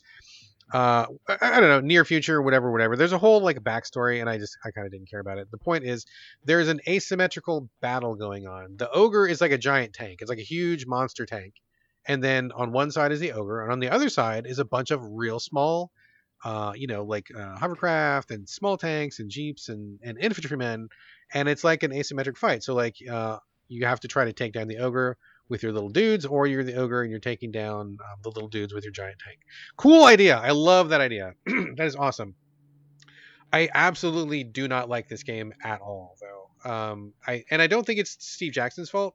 I think it is the fault of the people who brought it to video game consoles. Um, so the game looks like it looks like the board game, which number one is a problem because if you're going to bring it to electronic medium, I want you to take advantage of it. I'm not saying you have to like turn it into a first-person shooter that works on the beat, but Yeah. like you need to put in some fucking graphics. Like I mean, it, it looks the the tanks you're moving around looks like board game pieces. The board looks like a like a hard, you know, like a hard copy board game board with hexes and stuff. It's fucking boring to look at. It's just really boring, and I really wish they had done, you know, and turn them off if you want, but like cool animations or like you know close-ups or a zooming camera or something, just to kind of jazz it up a little bit. It's really boring to look at. Hmm. Um, so that's number one. Uh, also, the UI is absolutely bonkers bananas. I don't know what they were thinking. It's like they had never ever played a strategy video game before, and some of the things that are very common in how strategy board game or video games work, they just are doing their own thing. Like it's like it takes um an unpredictable number of clicks to confirm an attack on an enemy. So like you're looking at a board game strategy, turn-based strategy. Here's the tank, here's your tank. You want to select your guy, you want to attack a guy. Not only is the attack backwards in this game where you select your target first and then you attack you select your attackers afterwards, which is opposite from every other game in existence. Okay, maybe there's a reason for that, I get it. But like you you have to click on this thing, click another thing, click your stick to move like the the focus of where the game is looking at and you go through a couple menus and then you click again. It's like it's like five clicks to attack, and it's like, dude, that is way too many attacks, uh, or no, way too many clicks. You know what I mean? Like it's just really strange. Um, there were a lot of just really, really bizarre things about it. Like it just the UI was really um, clunky, didn't make a lot of sense, was not intuitive at all. Um, certain parts of the game I just was not understanding. Like the tutorial was really terrible. Um, I just like just overall, I feel like there's a good game in there waiting to come out but I need them to like really understand that when you're doing an adaptation, you need to like make different choices, right? Yeah. Add some graphics, add a little bit of flash. Um, you really got to work on the tutorials. You really got to work on the interface. Don't try to reinvent the wheel unless you have an absolute rock solid reason for doing so. I don't think they have a reason for doing so here, and it just doesn't work. Like it's it's just really confusing. I struggled with the menus, and I just got was like I was like I was out after like maybe 20 minutes. I'm like this is really this nothing but frustration to play and it doesn't need to be this frustrating and i just feel like this is not how you do it folks this Yeah. is absolutely not how you do it It, so it sounds like yeah, they just said, "Hey, here's the board game," and Yeah. we're not really going to do much to it. Um, yeah, or they again just translated it to what it normally would be in the board game into clicks or something. Yeah, it just it was just really Mhm. poor, and it was just it just it was hard in ways it shouldn't have been hard, and it just wasn't. Uh, it was really slow, extremely slow, like really slow. Um, I mean, slow to the point that it was just kind of intolerable. And I realized that maybe this is a a strategic think about it kind of video game or board game. But you got to like speed things up a little bit for like when you're playing. I mean, there's just no reason to not take advantage of everything that a console can do, Right. and I feel like they're just not doing that. So it was just like I just I just couldn't put up with it. You were playing it in, in your head. You were going chin chin chin chin chin chin chin chin. When, will this be over? over? By the way, okay, Yes. before we leave that, which sounds like a miss, um, Steve Jackson, one of my favorite, uh, you know, board game, I guess it, creators, publishers, whatever. world renowned, dude. He's like a superstar in the board game. he world. did GURPS. I didn't he work on GURPS? I believe. I believe he did. Yeah. I think he did. So he, this is a quick tangent. He made this game, him and his team, I'm sure, uh, back in the day when I was young. But now there's, I just learned there's a sixth edition out there, so you can still buy it. It's called Car Wars. Oh yeah, dude. I've heard of. Car Did you? Wars. Oh, you ever play it? I've you- never played, but I've seen it a million times. Yeah. I'm going to tell you two stories about it real quick. One, it's a great like you know the board games where you literally have a map and you're you're going you know hex to hex or whatever, um, and you're like placing down your little miniatures, you know. oh yeah. Oh yeah. And Cars Classic is the one I had. It was the original Car Wars, and it had like these little paper cutouts and stuff. And there was like just similar to the Star Trek game. There was um like a little uh, character sheet with your car, and your car had all these like damage points and stuff on it. So like it literally was like mathematical. And oh you, yeah. There's a system. There's a system. system, and also like you know, there's damage points to your left side and your right side, and you really like calculated all of it out. And for some reason, I thought it was really fun, and people still play it like in tournaments uh, uh, out there and stuff. Anyways, there's a new version. They made a video game version, but I don't think they're. It's not the same feel. But I what I remember always to this day is I was playing it, and there there is a character inside your car, but generally you're just playing as the car, right? Driving through and, and Right, shooting and right. trying to destroy each other with cars. I remember this one time my friend destroyed my car. I would not give up. And I looked up the rules to have like me as the character get out of the car. and then like I had a gun. And I remember like getting out of the car and he still like has a good car and is driving around the map. and I got out of my car that was like burning and on fire and like went into a nearby building and was like holed up in the building like shooting at him. Like that is a vivid memory That's pretty mine. amazing. That is pretty amazing. I think I lost at some point, or they, or I think we might have actually stopped the game, and they're like, "Time out! No one's gonna Whatever, win." Stalemate. Yeah, because the car couldn't smash through the wall. I think that was it actually. You couldn't kill the car, and the car couldn't get to the Yeah, wall. yeah, yeah, yeah. And I was just kept shooting at it, and then at some point it's like, Carlos, this is no fun anymore. Stop. Play the game normal. Win, win. That's a win. I think I kill won. the game out of boredom. That's a win. I think I won. That was my fun little tangent. Excellent. On Car Wars. game. Car Wars. All right. Um, let me. we're not talking about Car Wars. Uh, let me talk about one more. The only other bummer game of the show for me is called Moo Lander. M O O, like the cow. Moo Lander. Um, again, this is another trailer where I feel like it did not accurately portray what to expect from this game. Uh, or maybe that's on me. Maybe it's on the trailer. We'll see. I don't know. Uh, basically, it's a 2D. It's an indie game where you play uh, an alien in a little UFO, and you have to fly around. So what I thought I was going to be doing was like flying around these cool little environments, uh, zapping cows, doing tractor beams on cows, and kind of just like you know actiony sort of thing. Um, and that is in the game, but actually it's more of a Metroidvania, way more of a Metroidvania than I was expecting. Uh, and I just I just don't really enjoy those games very much. Um, there's a couple that I really like, but in general, I'm not a big fan of the genre. And this one, right from the jump, um, some puzzles that you're doing to like unlock gates, and you're trying to like figure out how to get past these lock gates. And there's like a ball of systems, and so you're killing guys to get level ups to get unlock more powers for your UFO. Um, and there was no map, and every air environment looks kind of like the same. So like I would open up a door, and the camera would pan over to show, oh, you figured out this puzzle, and the camera would go zoom, and then here's here's the door you unlock. Go get there, and I'd be like, bro, I got no idea where that's at. That looks exactly like everything else around here. I got Hmm. you know uh, there was a couple points and this was like at the beginning of the game where i was like just like going in circles trying to figure out okay which way was i supposed to go like i don't remember where and they were i mean definitely needs a map for sure but just like the uh, number one on me i don't like metroidvanias that much but number two it didn't the graphics needed like some specificity if you're going to not have a map otherwise have a map And in terms of the combat and the movement, it felt very clunky and mushy to move around. Like I was constantly getting hit by things in the environment, like spiky, spiky plants or little monsters shooting at me, where I would feel like I dodged it, but then I'd still get hit, right? So like the the damage box on my guy was kind of weird. The motion of it felt a little like just unspecific. Like I don't feel like I was I was kind of stumbling my way through flying this flying saucer. It didn't feel nimble and precise. It felt like I was constantly taking more damage than I wanted to take just because I was having a hard time flying around the map. Um, and then I got to the uh, first boss, which was a cow, which had all sorts of spikes and energy beams and stuff. And it was like kind of a damage sponge right at the beginning. And I'm like, this is not really a great way to start the game. Like I hit this first boss, and I feel like it's already kind of a chore. So Mm. I bounced pretty quickly. I was not in the market for Metroidvania, full disclosure, but also it just feels kind of loose, kind of untuned, and like I just, I just wasn't going to put the time into this one. I mean, you're not going to give me a map, and playing this thing doesn't feel great, so yeah, I bounced. Moolander for me was a miss. Uh, moo, you mean boo? Boo Boolander. Oh, I see what you did there. Oh. All right. Um, yeah, I mean, I think I saw that come by up on the in the store somewhere, and I was like, oh, I'll pass it. So Yeah, yeah. So, oh well. All right. Uh, back to you, Carlos. Now, I you talked about this this morning as we were like DMing back and forth.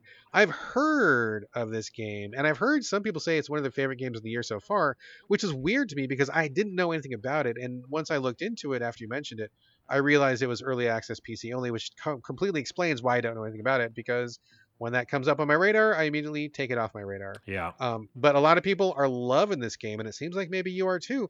Vampire Survivors. Yeah. So this is a very very simple game. It's probably the game I played the most, even in my funk, because it's a relaxing, uh, super addictive game, and it is. Uh, I don't know why it's called Vampire Survivors. By the way, I, I think the vampire part is silly because essentially you play as a bunch of different heroes and you fight monsters. So I think they There's should. no vampires. I mean, some of them are vampires, I guess, but you wouldn't even know. It's not about that. Like, this could be called like endless, like fantasy RPG, or not RPG, because, but it could be like endless roguelike dungeon game. You know, like there's no reason why they have to call it vampires. Okay, I don't know. all Or survivors, actually. But I guess you are surviving. So, what it is, is top down, old school graphics, you know, super pixely graphics.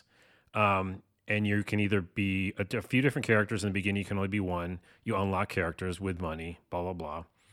And again, top down. Think like old school arcade games, like Sure. Robotron. It's actually closest to Robotron, Okay. which is a reference that yeah people don't know maybe.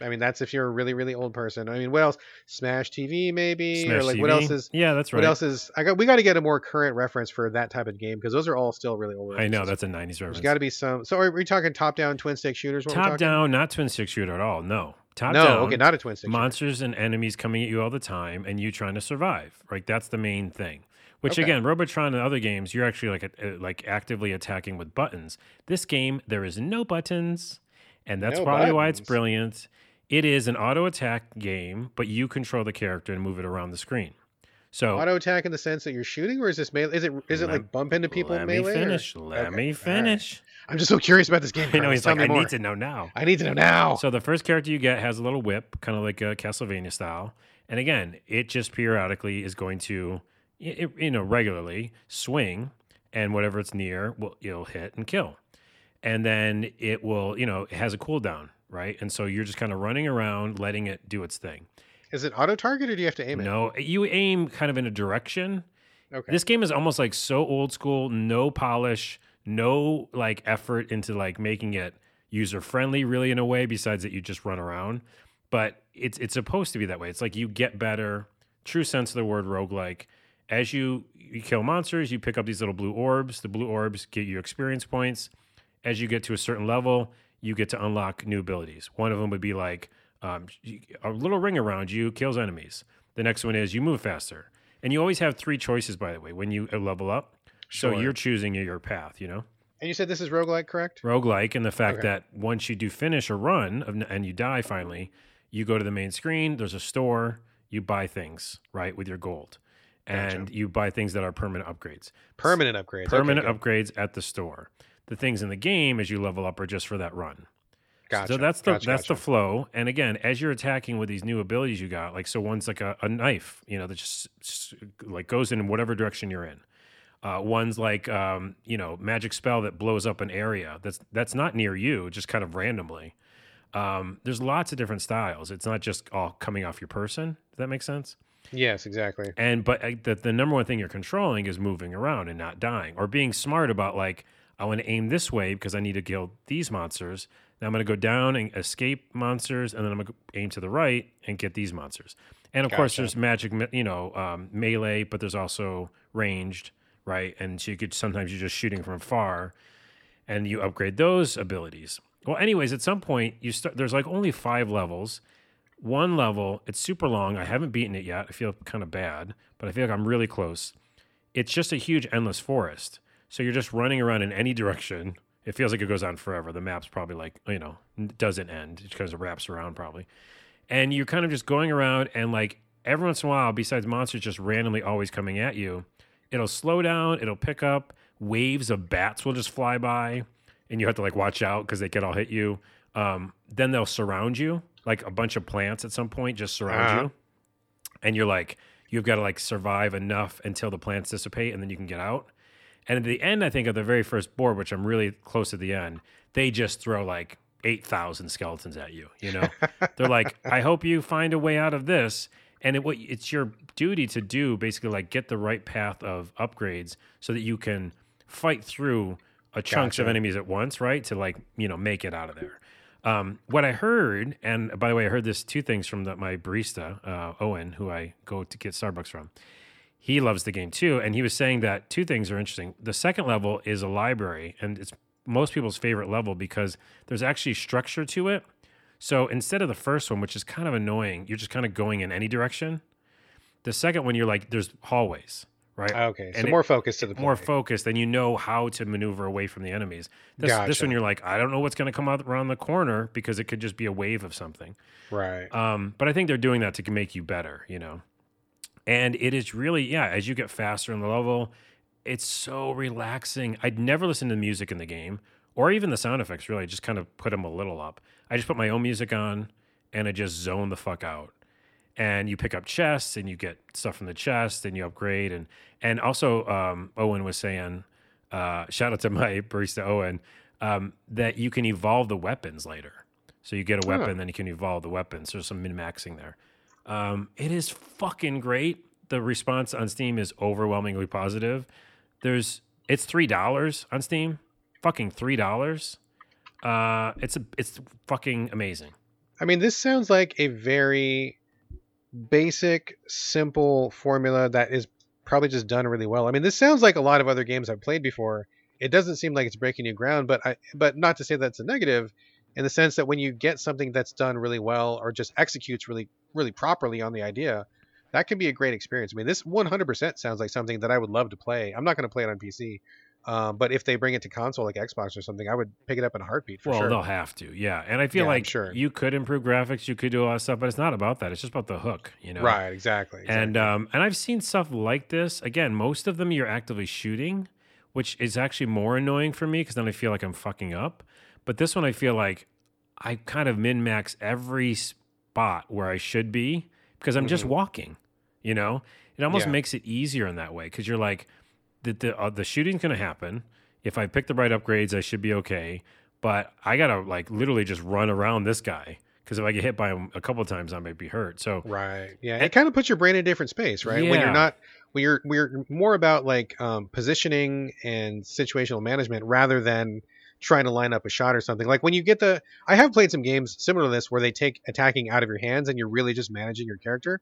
It really it feels different. Like your brain is doing a different thing. yeah, And that is is pretty appealing too. I I, I dig what that uh, concept is. Yeah, I really like it. Um, it it does again go crazy all of a sudden because they just throw like tons of enemies at you randomly, and you're like, oh my goodness, what's this going to be? But talk about your brain being like, um, what's the word? Just turned off, but also like In your flow state, right? flow state, not thinking about the world issues. It's like, no, I'm just thinking about how to get out of this skeleton barrage, you know. And There's yeah, yeah. it is brilliant. It's like it's quietly brilliant. That's what it is. I mean, that sounds like a winner to me. Like, I love games that execute properly. This one sounds like it's got uh, all the boxes checked. So, like, like I said, I'm not going to play it on PC, but this sounds like 100% comes to Xbox or something or Switch or whatever. I'm all over it. So, for sure. I kind of play it every day. So All right, Vampire Survivors. There we go. Uh, okay, let me talk for a minute about Floppy Knights. Uh, this comes from Rose City Games, and I'm actually a really big fan of Rose City Games. Um, they're these people in Portland, and they're kind of these quiet developers. They've made a lot of like low key indies, but I think I've loved basically every game they've put out, and this is no different. Before you Um, start, so- before you yeah. start, Yeah. I played it. you did play Floppy Yep, Knights. yep. Because Oh, it's good, on okay. Game Pass, I believe. It is on Game Pass. Yeah. Yes, excellent. Okay, good. I'll hit you up for uh, your thoughts on it in just one second here. So shout out to to uh, to Rose City Games. Uh, like them very much. Floppy Knights. I will right off the bat say I hate the title. I think they need to change the title. It's a bad title because floppy is not something that generally has any positives associated with it. And floppy knights, I don't even know what that's even supposed to suggest. I understand why they chose it, uh, because in the game you have a character who has a robotic arm, and you use floppy disks for people who know what those are still Mhm. uh, to put those into your arm to activate your abilities. But I gotta say that's a bad title. I think you guys messed up on the title. Um, so that's kind of weird, weird from the get go. But once you get into the game, I think this is actually a really great game. It is a um, top down or you know yeah top down 2D turn based strategy deck builder. Not a roguelike, no roguelike anywhere in this game, which I think is fine. Uh, so you take a character who has this robotic arm, and she uses it to summon little plant creatures, little cutie plant creatures. Um, the very first one you get is called like I don't know, Commander Thistle or something like that. You get like a little poison plant that spits poison. You get a little cactus that does area attacks. You get a little uh, I don't know, some kind of vegetable that shoots. Uh, he's got a bazooka, whatever. Like it's all I don't know why they chose plants, but it's all very cute. And you have these cute little uh, cutscenes with these cute little characters, and you get inside the battles. And the battles are really well done. I wasn't sure what to make of it at first, but once I figured out how the system was working, I think it's actually pretty brilliant. Um, you have a bunch of cards, and I think it's minimum 12 cards, maximum, I think, of 30, something like that. Um, you pick and choose, and the thing that Floppy Knights does differently than other games like this is they map uh, movement to the cards as well. So you get your characters down, you can summon them in certain spots. Once a battle starts, uh, turn based strategy, as I'm sure many people have, have played, in order to move your character, like you have to have a card. If you don't have a card that says move on it, you can't move. So that kind of gives you some constraints, has to make you think a little bit more carefully about your moves. And sometimes you just get a bad hand, because again, this is a deck builder where you don't have any move cards. So that kind of puts you in a spot, right? You got to be a little more reactive. You got to think about what are you going to do if you can't move. But there's move cards, there's attack cards, and I think that that movement part really puts a different spin on it Yeah. the levels are pretty small. Um, they are, you know, quote unquote bite size, I think. And so you kind of go through them. They have secondary objectives.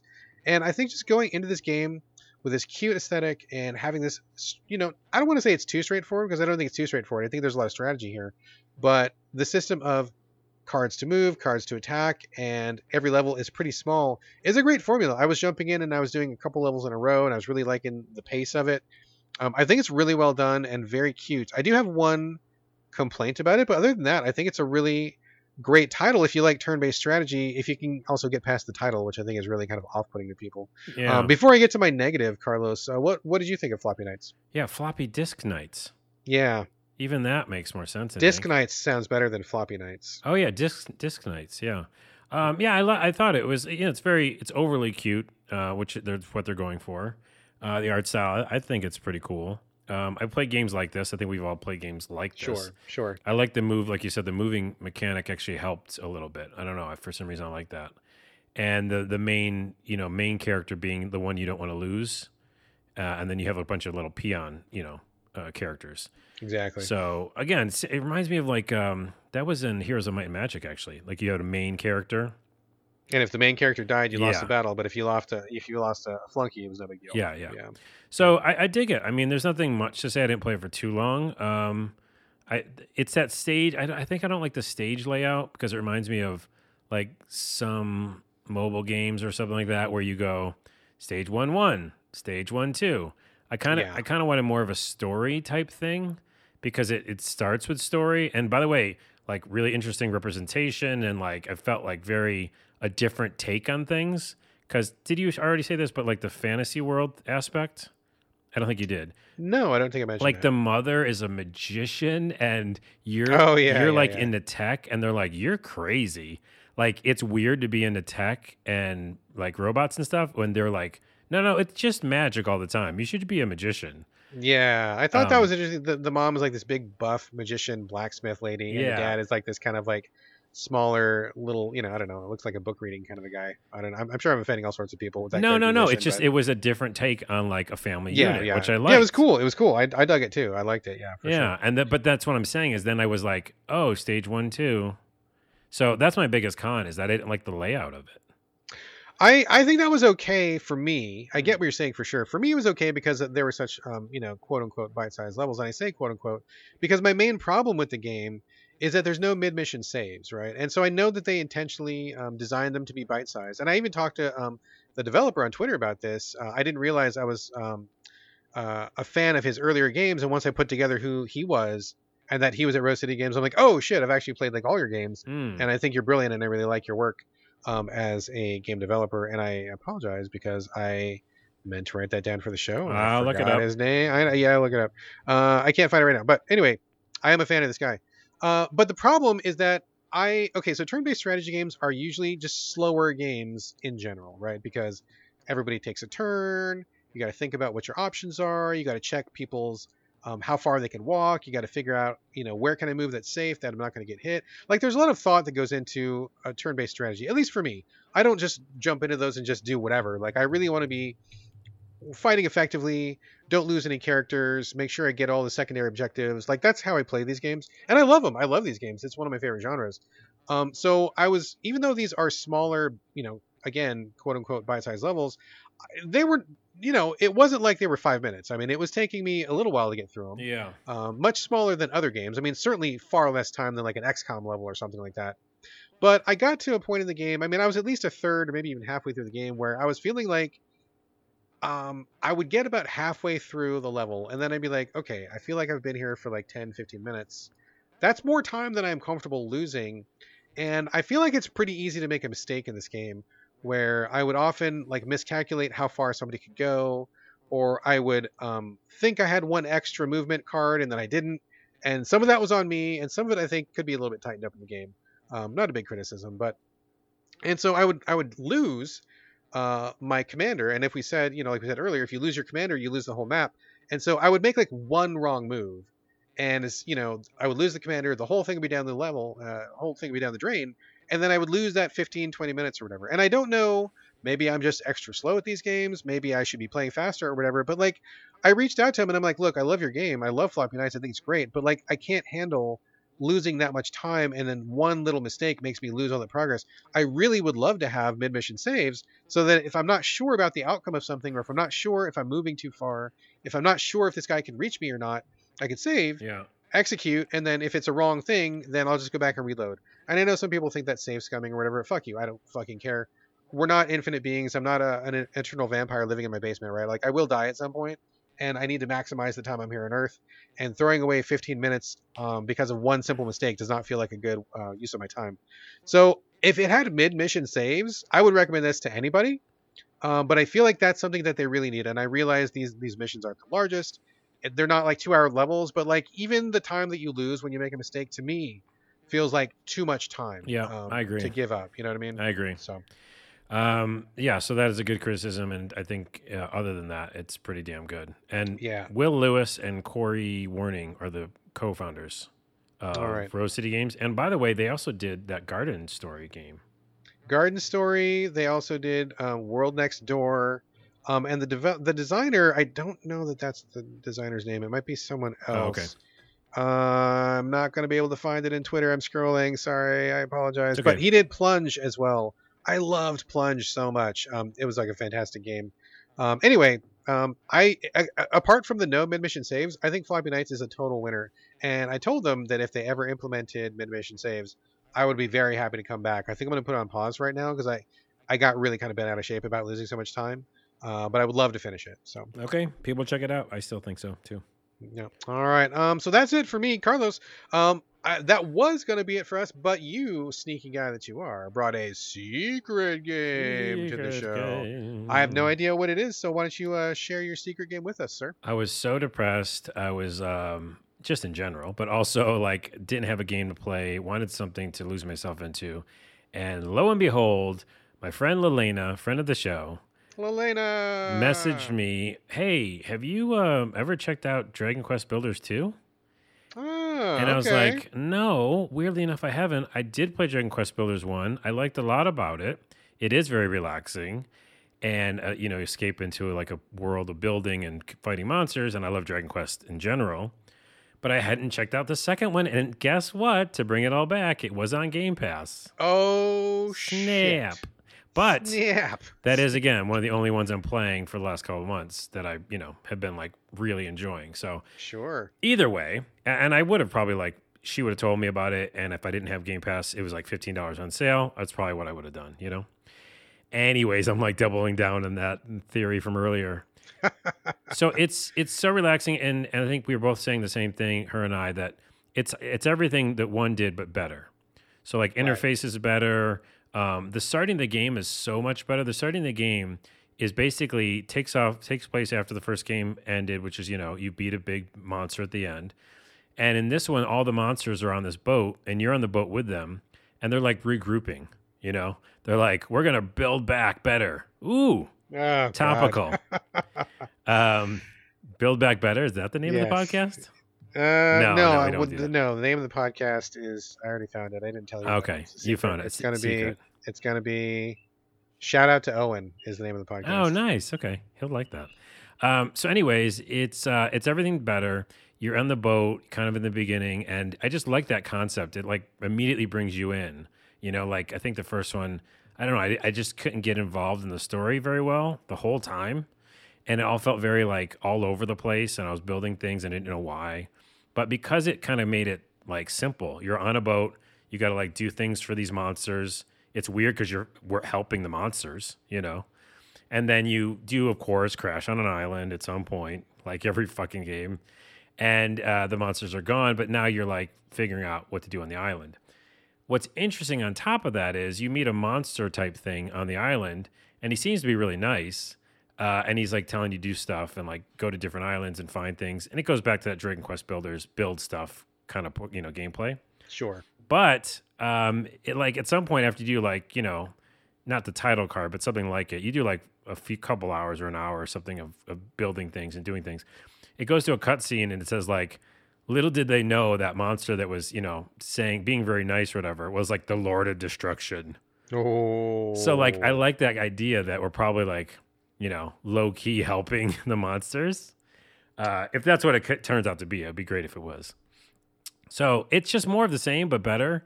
I think all the interfaces are better. It just feels fun. Again, it hit that moment for me. I needed to like jump into something.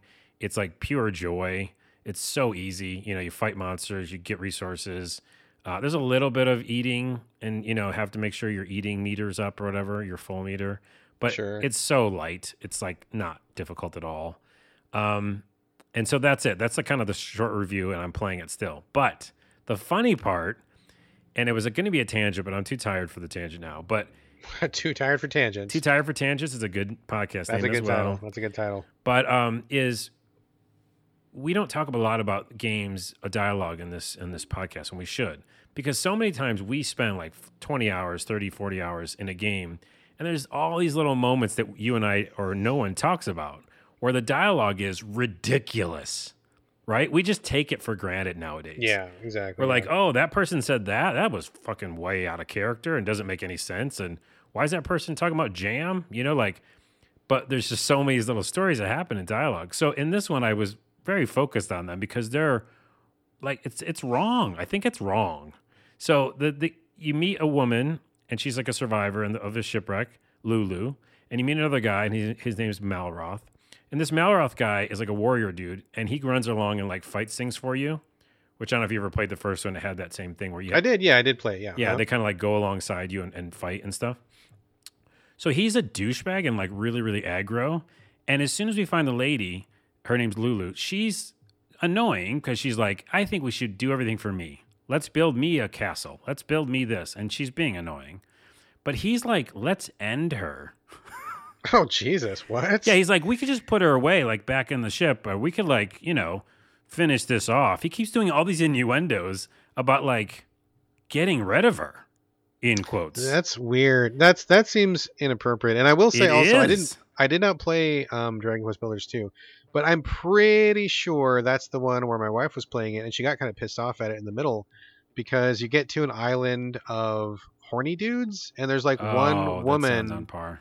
And it got really like I mean I, I wasn't playing it. She was kind of telling me about it but she said there was a lot of stuff that she felt like was pretty pretty distasteful a lot of innuendos and a lot of like you know I'm sure you can imagine what kind of shenanigans when you got a, an island an island full of horny dudes and one lady. So Right. she she was like i'm actually not liking this dialogue very much at all and i'm not down with this. But she liked the game but the story bits she i remember her being kind of uh not cool with Dude, all, it might- which i which i support so. I might also it might make me nope out of this. Like I can't believe that something like that would, but because you're getting a lot of dialogue in this game. You know what I mean? yeah yeah it's kind of talky The the guy, by the way, Malroth, is a down about everything. Like I'm like saying something about being positive, and he goes, "I never got into these hopes and dreams people talk about."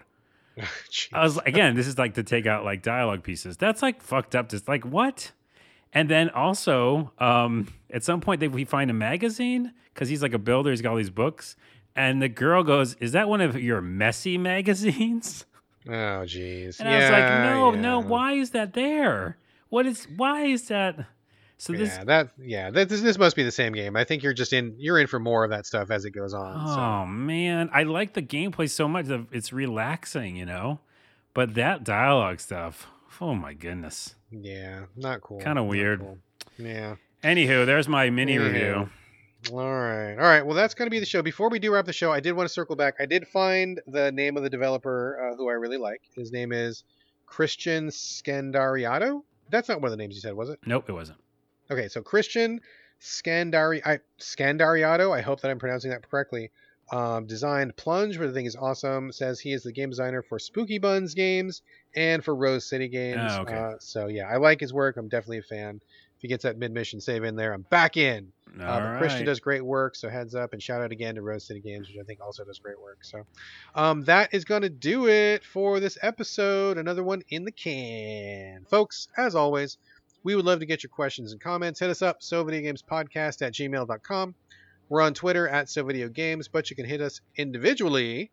Carlos, where are we directing your traffic this week? TikTok, Carl Sordella, R O D E L A, and um, that's at Carl Sordella. And also, I just put up a sketch about PS5 being better than Xbox, or which one's Yep. better. And two Yep. characters are hashing it out. A lot of the stuff that we've said on this show is in that sketch, and I'm gonna do more of them. This is just the first one, so go check that out. It's a good skit. I just watched it. Check it out. Uh, as for me, it's my name on Instagram, on Twitter. It's B R A D G A L L A W A Y, all A's, no O's. And that is going to do it for episode 286. Thank you all again for joining us here on the So Video Games podcast, and we'll see you next week. But in the meantime, this is Bye from Brad. And bye from Carlos. Just had it fast.